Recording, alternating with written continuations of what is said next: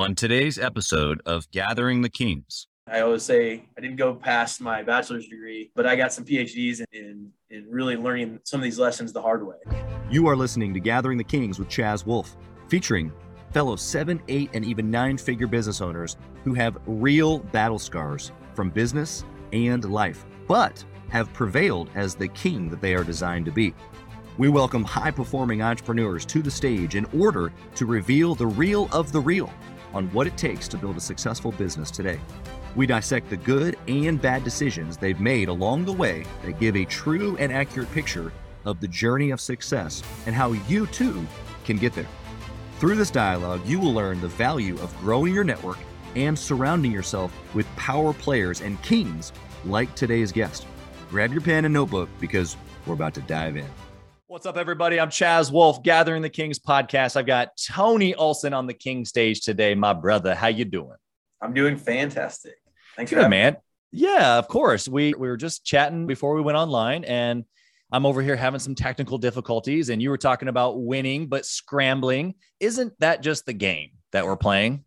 That is, it's a balance. If you can scramble less, that's you're winning more. That's good. That's usually the case, but uh, the scramble never goes away. AKA, even like today, I'm I had to switch over real quick to a different operating system here. But Tony, what kind of businesses are you in? And uh, tell us what brings you to the King stage.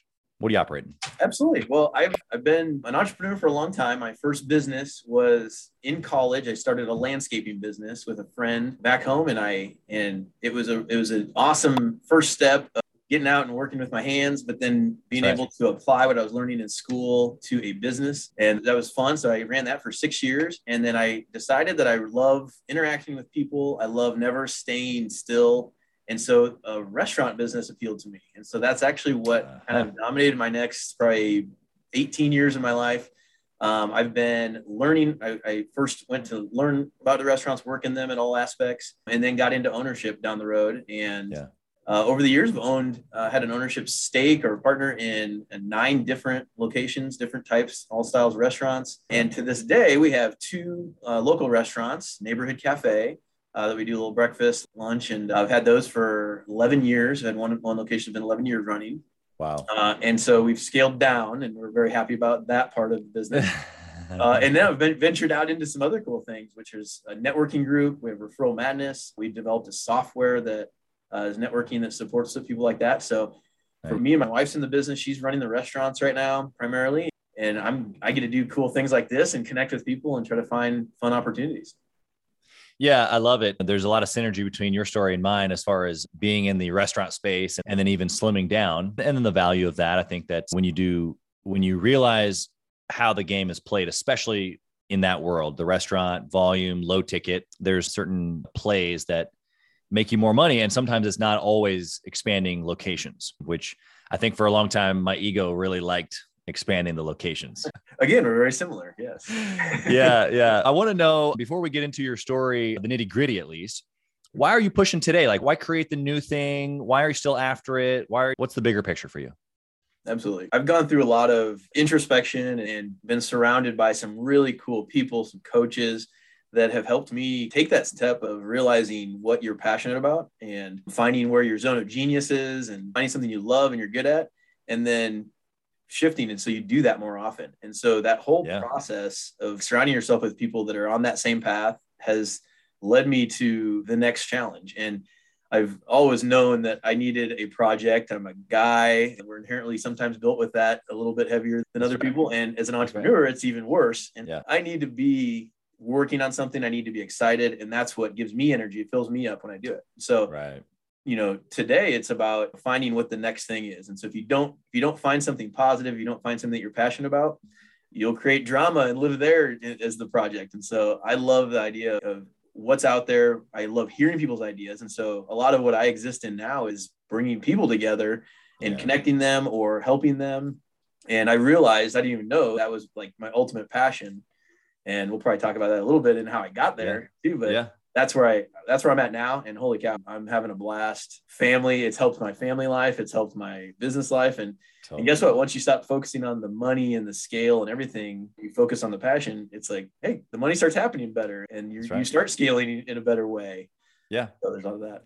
Yeah, there's a lot to be said with what you uh, just gave us. Honestly, I feel like there was, we could probably talk the whole show on just that answer. But the couple things that I, I, pulled from that was the zone of genius, as you say. There's a lot of different gurus out there, some that say you don't have to love what you do, you just got to go do more and make more money, and that'll solve problems. Then there's the other far end of it where it's you have to love you know what you're doing in order to find happiness and so i think that the zone of genius the way i heard you say it was like that good balance in between there for me, which was I want to I want to do my superpower. What is my superpower? Let me lean into my superpower.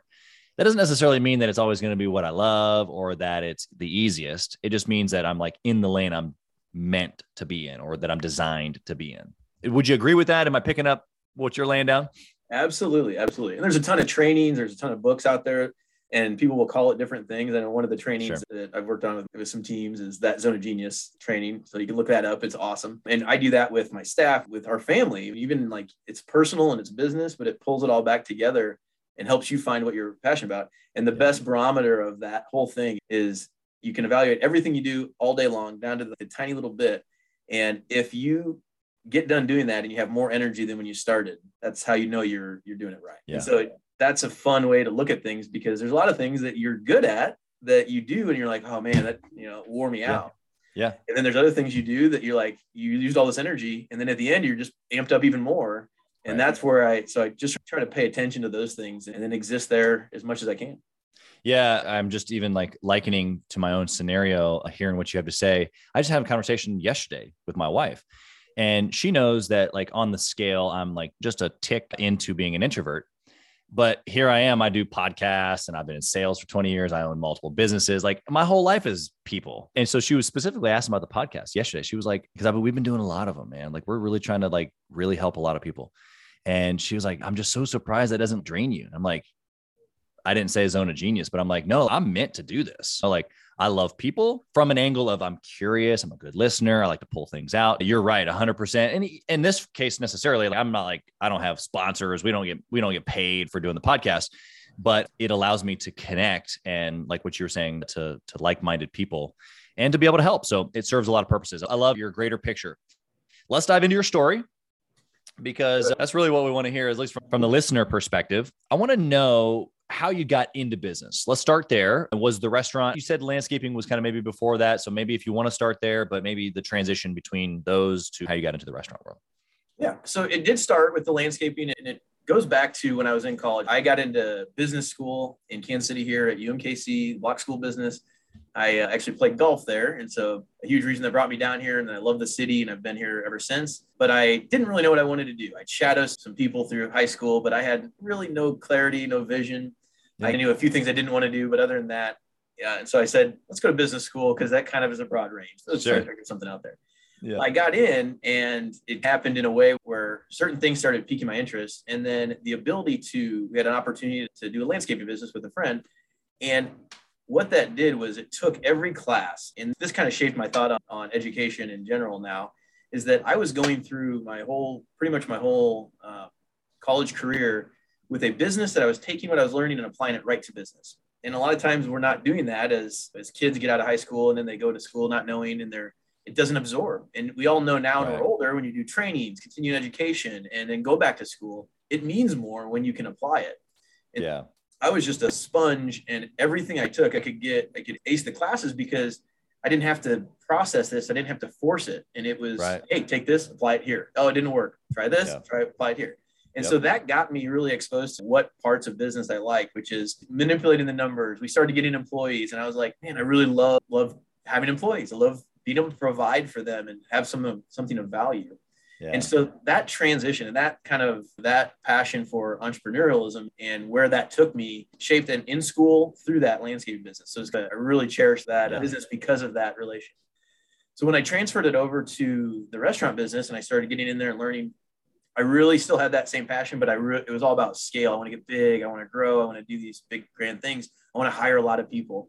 And part of what we did, we took over restaurants that were existing um, and tried to turn them around. That was majority of what we did. I had great strong support from my parents and some different and obviously being partners with me and helping me out supporting as well as bringing different partners in throughout the whole journey yep. at different levels and so they really helped me get that start and help me push but it was about scale. Sometimes it was about like I really wanted employees. And it was probably the biggest lesson throughout that whole thing of I ended up with at one point I had I think we had 259 employees in different restaurants. I think that year we sent out like 589 W2s at the end of the year. And I was like, that's a win. And then I looked at our bottom line and it and I realized that yes, while I was supporting we supported throughout one that's a lot of turnover in the restaurant business. There was a reason by that but but yeah we were supporting a lot of people and they were all depending on us but it wasn't sustainable in the fact that you've got to have some different priorities and you've got to make sure you're set up and you're successful before you can offer that and it really means something.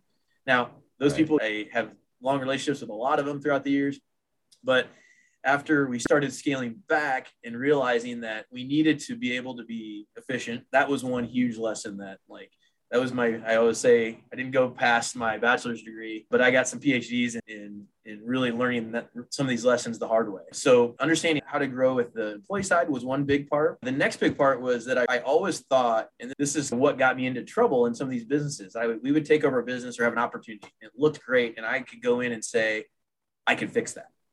And when I go in and try to turn something around, to a little bit of credit, I was able to do that while I was there. Yeah. But my understanding of a team and of systems and how to build those out to have them last was so lacking as I look back on it now. And I've gotten that from working with masterminds and other businesses and finally listening to people around me way better. Mm-hmm. Those things, I realized what I was missing back then. And it was, I thought I was Superman. I thought I could go in and, yeah, if I just do this, I got all this knowledge, I, I can outwork them. And I could for a while, but you start getting to five, six restaurants, oh, guess yep. what? You can't be there. And you can't. I quickly realized that it wasn't sustainable. And there's things you can't change. And that's ultimately the big goal I learned out of it, which is what it's fun to, to talk about now in my story, is that team is so valuable. It doesn't need to be partners in your business, but you have to find the team to surround yourself with. And, yeah. and being married and going through that with my wife, that is a tough thing to take home and talk about those hard things. And it almost like there has to be a boundary. And so we've been in the business together and we've had times where we were only had each other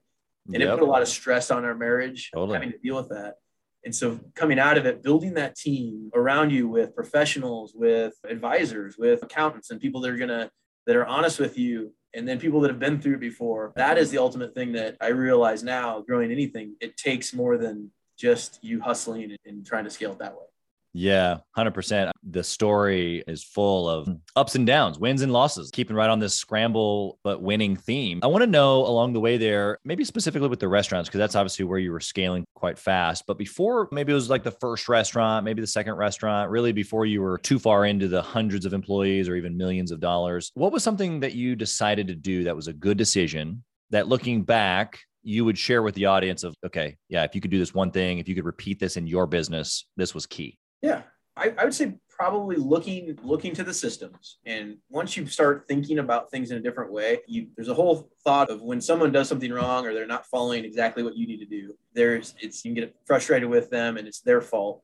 And part of that is you have to go back to take responsibility for it. Was my messaging clear or was the system built? Because when I assume some somebody knows how to do something, I get into trouble.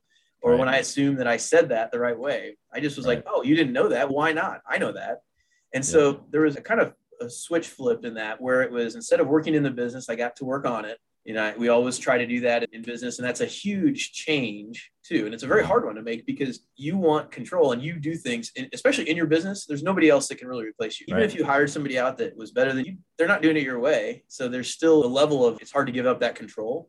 100%. And so when I was able to look past the person and say, okay, I need to take responsibility for the systems and I also need to get out of the way of me getting in that employee's way, let them work through that.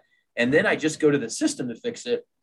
And that changed, that opened the door. That opened the door to being able to be more of an effective leader. It opened the door for me to not have to be hands on with everything. And while I didn't wouldn't have considered myself a micromanager, it was very hard for me to sit back and let somebody else fail when I could go fix it. So yeah. it is that's a tough thing. And so I had to literally remove myself from some of those manager meetings, from some of those interactions with our employees. Yep. And sometimes it wasn't always my choice. Sometimes it was like my wife or our HR guys. Yeah, you got to leave. You're not helping this conversation because they're stuck on this. You want to be over here. And so you've got to be able to step back. And so I think that was yeah. that was one of the big things that I would suggest that you've got to you've got to be able to let people fail a little bit, Yeah. but you also have to go to the system instead of the person. Yeah, no, you're 100%. I think you're spot on. I call it the look away. Uh, We talked about it actually this morning in our six figure roundtable, Gathering the Kings roundtable. It you have this perfectionism, you have this I want it done, it's mine. Like you care the most about it. I get it. There's an ego. Um, but there's no scale in that, unfortunately. And so there was an example given that uh, there was a guy that in the group that used to work for Amazon a handful of years ago, and he said, "Oh, you would have thought Amazon, top company in the world, huge, you know, all these logistics." He was like, "It was a mess." He's like, "I'll give him a six on organization at best." The whole deal. He- So that just gave me full permission to just go. You know what?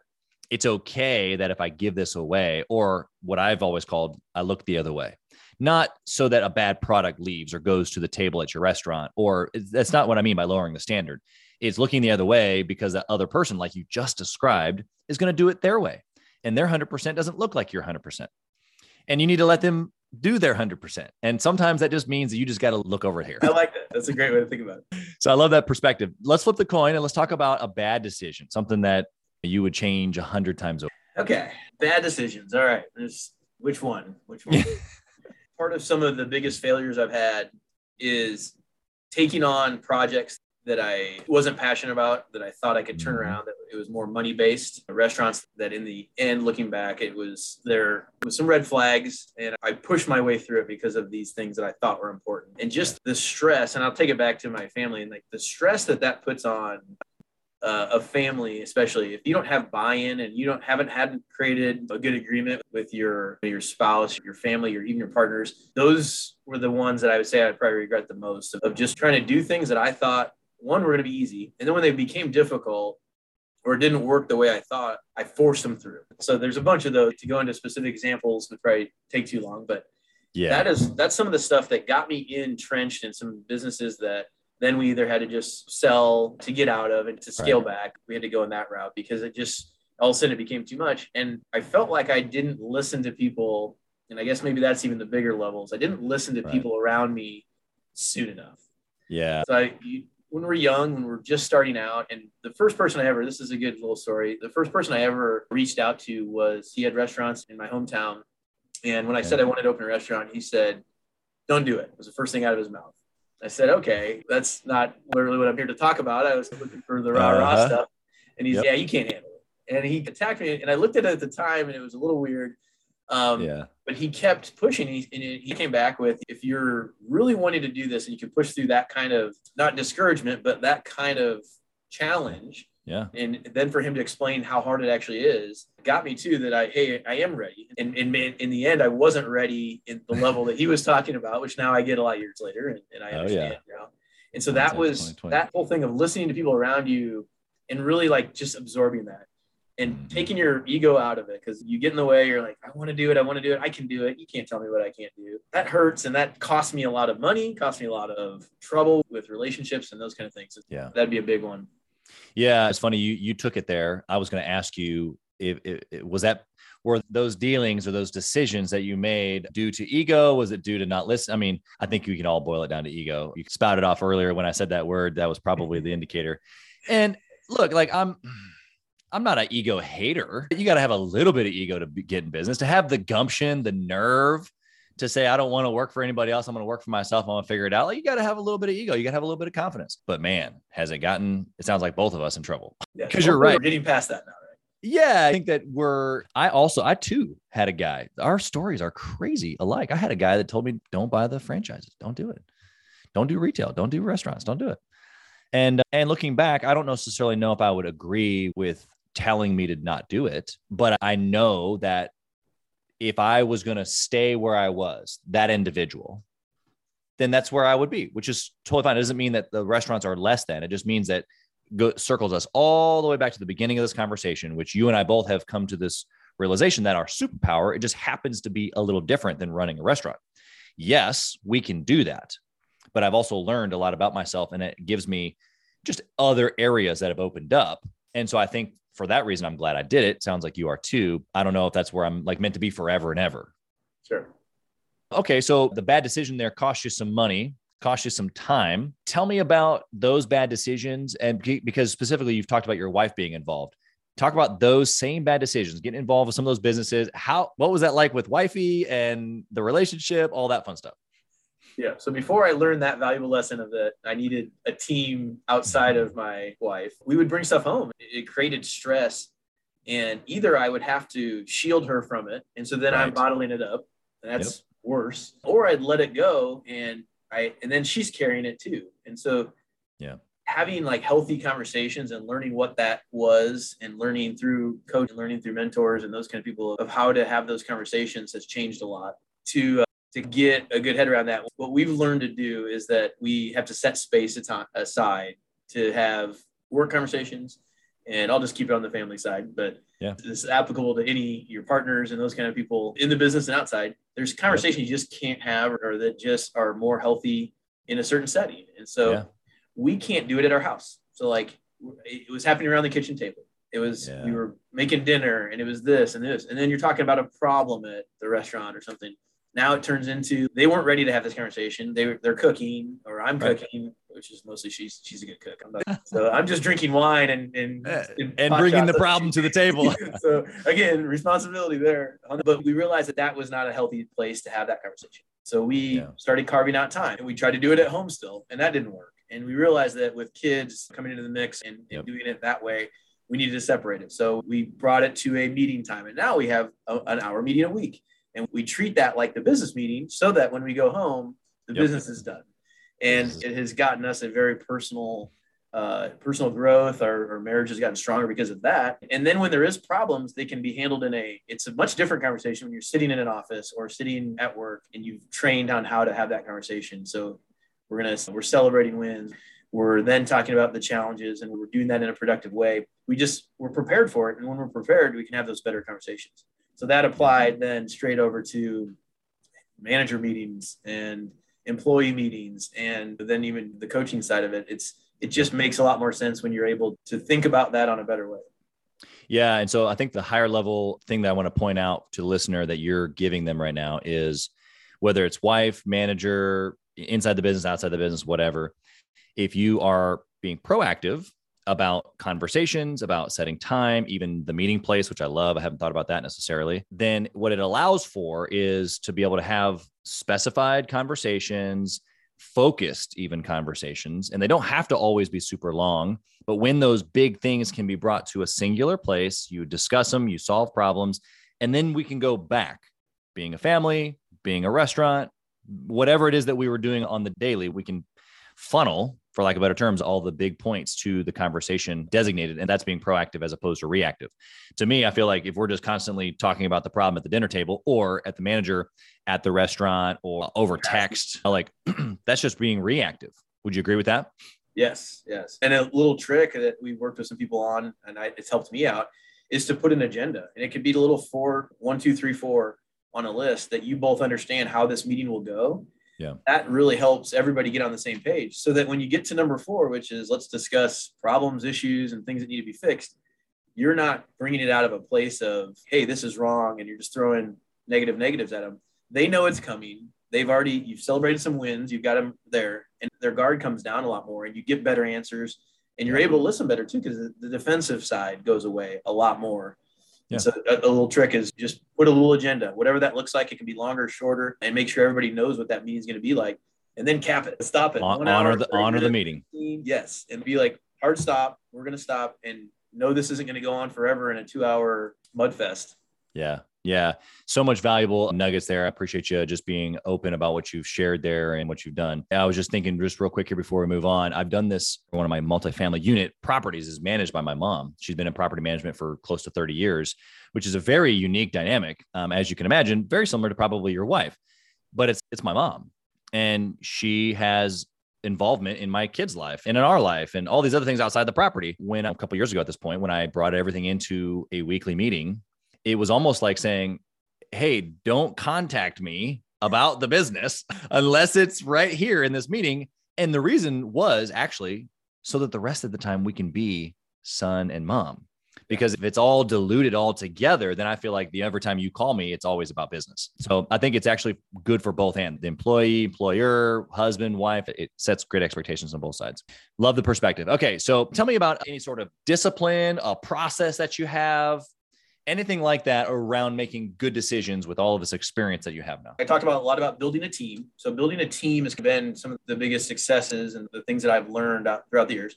So how we do that is we're creating systems, we're putting them together. But one of the things that I needed to do, and this is where the tool comes into play, is that I still have trouble. Like I said, I have trouble stepping away and letting somebody run with that. I had to look the other way. I like that. You to look away, and I'm gonna I'm gonna I'm gonna use that one. But I do need to do that. And, yeah. But I couldn't get past the fact that I still had to know what was going on. And so yeah. we started looking, and I got turned on to Trello. I got turned on to a couple other software pieces that really helped us kind of workflow and navigate and there's tons out there and there are a lot of great ones. So we implemented trello in a lot of our stuff that that they could use to kind of walk the process through it.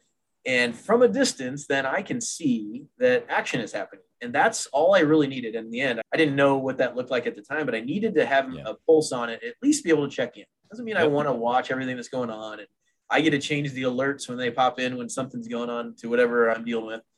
But it allowed me to stay away. And so I was getting in the way. And I recognized that after I was able to step back.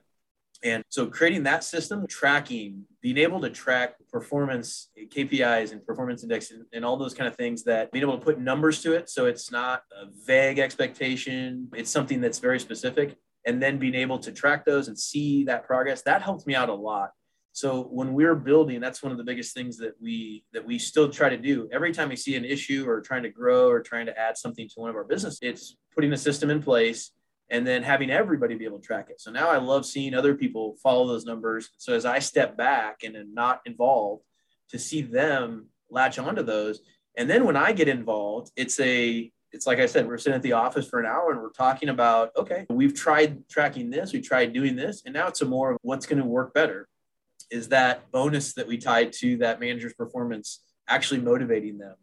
Is that number we're tracking of guest count or if it's sales or labor percentage, is that too complex for them to see on a daily basis and stay motivated to follow? Um, those kind of things are the conversations we're having now. Let's tweak. And so if you can implement tracking numbers, that helps. And then finding systems that can help get everybody onto the same platform so they're all on the same page. And people will be at different levels of it um, and I understand and I, I see it all. I want to see it all, but certain managers will only be, they only are going to see this part. That's the day to day, and that's what they can affect. That's what they're going to be motivated for. And so bringing that all together is fun where you then you get on an actual team with it and you can push together. Yeah, no, so many good things there. I, the softwares, other tools that can bring really it's autonomy for them, for them to be able to own their space, but for you to be able to check in, but not have to be in the way or feel like a micromanager or be a micromanager. I think a lot of entrepreneurs underestimate how how well people will actually perform with a little bit of space, but it's scary to not be able to watch, check, make sure, trust but verify. And so I think that everything you just gave enables a lot of entrepreneurs to be able to check but verify.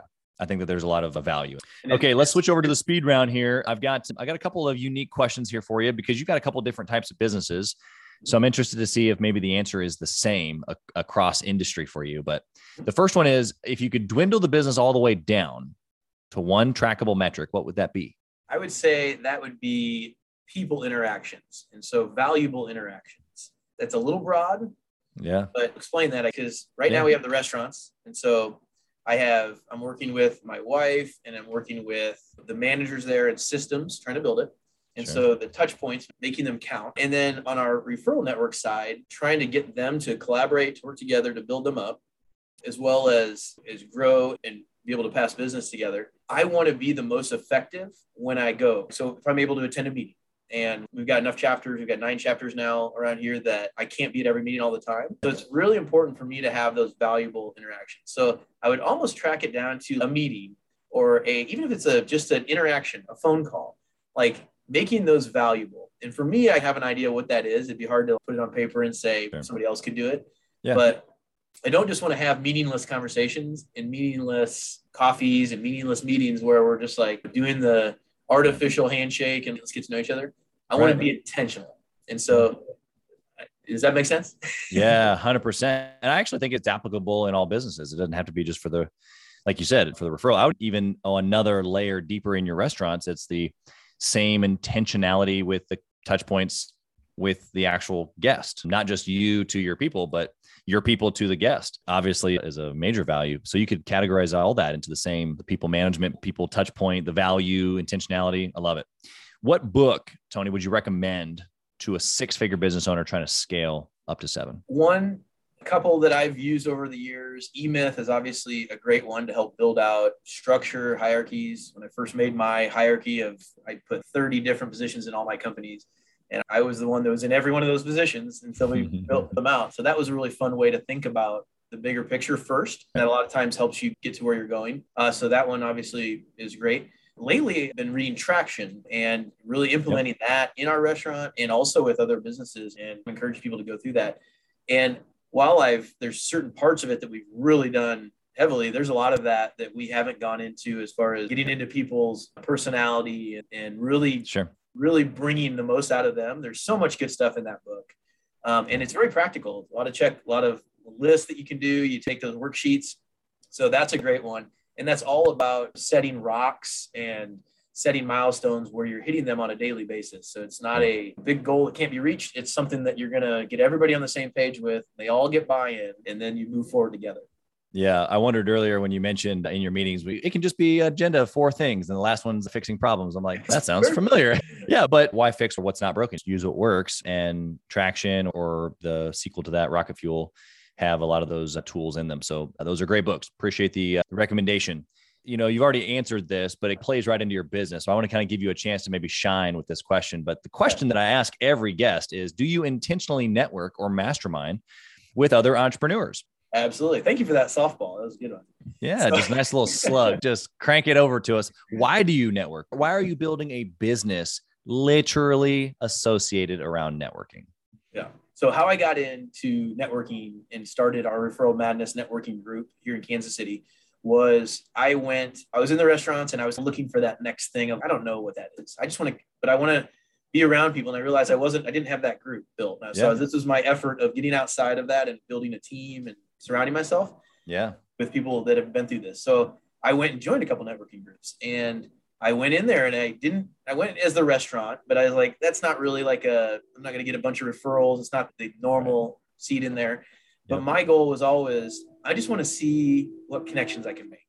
Yep. and what happened was i found it latched onto a couple of small groups and it had nothing to do with industry or their skills or their knowledge. It turned out it had to do with the dynamic of they were all really excited about their business and they were hungry to grow. And it was only little pockets in those groups. Yep. and so why we started our group is because we wanted a group that was that. And I was part of a mastermind that, that kind of had that, but it was really small. Um, yep. That I realized that was valuable. And so we spun off with some people that were starting up the business. I had a brother-in-law that changed careers. He was excited about it. Another brother-in-law that was going to start a business, and they were just we wanted to be around them because my passion is coaching networking. I realized this after I went through this process. Sure. That I love seeing people connect, even if it's not me that's connecting with them. And I love seeing people grow. So it takes me to the next career, which is getting involved in the coaching and the in the networking side. So we started this group, and that's the whole focus is all hell yes people. Our whole motto is if it's not a hell yes, it's a no. That's how we accept people into the group. And so we want to make sure that those people are pumped and excited because when you're around them, oh, things happen. And it, I get excited for people who are successful. When in the past, maybe I was more jaded and I, my success, I, I got jealous when I saw people that were successful. Sure. Yeah. Versus yeah. being happy for them. Yeah. And now I'm able to encourage people to surround yourself with those people because yeah. when you get in that setting in that room, and that's what we created with our networking group, they can grow together and it is selfless. It's like they can help each other out, knowing that they're going to get a ton out of that interaction. Yeah, I love it. So much that you can get when relationships are the focal point. That's what I took away from that. And you're right. Whether it's uh, the value of a small group or just intentionality and time or people that are after it hardcore, I think that's lots of different things that you can pull from um, from a group like that for sure. Okay, I got a question for you around operations. It wasn't on my list. So I'm going to surprise you with it. If you only had one hour to operate your business every week, so you're limited to only one hour, what would you do in that one hour to operate your business successfully like you do now? Okay. That is that's actually pretty easy because that's what I'm I've been working towards and trying to get into it. And that is is get the highest level people, get the highest level managers together and get them pumped up, get them excited. And so it, that translates to all the businesses that we're part of and doing right now is that those meetings when eh, one for my zone of genius is and my passion is to be able to grow and get filled up by them getting it and getting excited and that energy builds. And then i just i'm on a high throughout the day. So when i bring them together if i can bring them together in kind of that rah rah meeting we can still talk about guts and substance and traction right. and getting all those things going. But that i think is the most valuable thing that i can bring as a leader of the company now and so I would absolutely exist in that one hour meeting. And then I can send them off throughout the week and knowing that it's about substance and it's about energy. And then that hopefully will help them get their days kickstarted. Yep. Love the answer. Okay. Last question, Tony. If you lost it all, what would you do? Money became a secondary thing and that scale through this process of what actually makes us happy. And I've got my wife, Kelly, three kids, six, four, and two, all boys. So there's a lot of priority changes that happen throughout that time. So sure. we've really been working towards building what's important for us. And that's time with family. That's no debt. That's like taking those things away because that's stress. That's things that are on your shoulders that that aren't as valuable. And so those kind of things are what we've tried to strip away. So losing it all that we don't lose those. And so maintaining those relationships, that's important. So the money, the business, those can all go away. And now that we know what our priorities are and how to prioritize, I'm fully confident that we could find any find the next thing. And as long as the next thing is built with that same foundation that we've put in place now, it'll be a win. Yeah. Yeah. And it does, this doesn't happen uh, very often, but the last question you answered in a very similar way to how you answered the first one, which is I'm hungry for the next thing. And so the fact that you would just go looking for the next thing lines up with who you said that you are and why you're doing this thing to begin with. Do you see building a networking kingdom as the thing or is there a next after this for you? For us right now we've we've grown referral madness in kansas city area. We have over 165 businesses a part of it right now. We have nine nine chapters and some different spin-offs starting to happen as well. And we have other cities outside around the country that are trying to do a model and replicate it. There's a scalability of that whether we're exploring that right now Sure. But one of the things we're doing, which is really why I really appreciate what you're doing on the podcast, we're doing, we're trying to launch a networking podcast for, to help support our members and to get their stories out as well. So Love that's it. a new venture. This is new for me as far as even being on podcast. So this is a cool next step. So I appreciate yeah. you you bringing me onto this one, and we can chat and get exposed to that. hundred uh, percent. And then our next one is we created our software. So I've gotten into a SaaS business, software as a service. And that's been a really cool venture because we did it out of a need for to support our networking group. Sure. We created a software that really helps accountability, it helps run your group, it helps bring people together. So it's like a relationship software. It helps you get connect with people. Yeah. And, wow. and that's really exciting because that's that we want to get that get out the the word on that to networking groups that are just starting up, to local groups, to even some coaching, some mastermind groups um, and some chambers. So we've got a broad market for that that we we would love to to spread the word. And so right now, that's a big focus for us. Is we're just we just got done developing it where we're at launch phase now. So what that holds here soon is, is keeping me really excited. That's great. We'll have to have a conversation and maybe it's a good fit for Gathering the Kings Roundtable Mastermind. We are all about not only just connecting. I love what you've said because networking and masterminding is different. Yes, there's connection, there's real, there's relationship there, but there's a whole nother level that you can go to in your mind, which then translate business, family, timing, management, uh, le- the way you leverage things like all of those things can be determined by just a couple of relationships that you have. I appreciate what you're doing in that regard. Dude, Tony, it's just been fantastic. How can the listeners connect with you? Maybe they want to um, they want to start a chapter of your business in their city. I don't know. How can they find you? Absolutely. Well, to send you to that one, that's the easiest. Go to referralmadness.com and you can send us a contact form that comes to me. I help spread those out to all the chapters and you can find out more, or you can just connect with me directly there. Our software is referralrunway.com. So a little similar there. And so if you have a group in your area that you want to give a free trial and get, get a, a trial run on that, to see if it can help strengthen your group and strengthen those relationships. That's what we're all about there. And then, yeah, just LinkedIn and Facebook, reach out to me, Tony Olson, and I'd love to chat more. I always love connecting with businesses. So these conversations are really what fills me up. And yeah. I appreciate you having me on. Yeah, I'm going to have to come by the neighborhood cafe and grab some breakfast with you, huh? Absolutely. Absolutely. Invite is on the table. That's good, man. I'll, I'll, take you up on that. I love breakfast. And so, Tony, thank you for coming, giving of your time, super valuable. We wish you absolutely nothing but success in all that you're building. And uh, even at the place that's cooking good breakfast, I'm sure I'll see you there. Sounds good. Thanks again, Chaz. Appreciate you.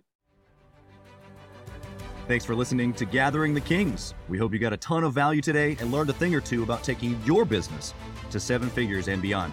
If you desire more and want a community around you to help you get there, I want you to go to gatheringthekings.com. That's gatheringthekings.com. And I want you to apply for our next Becoming a King 90 day intensive.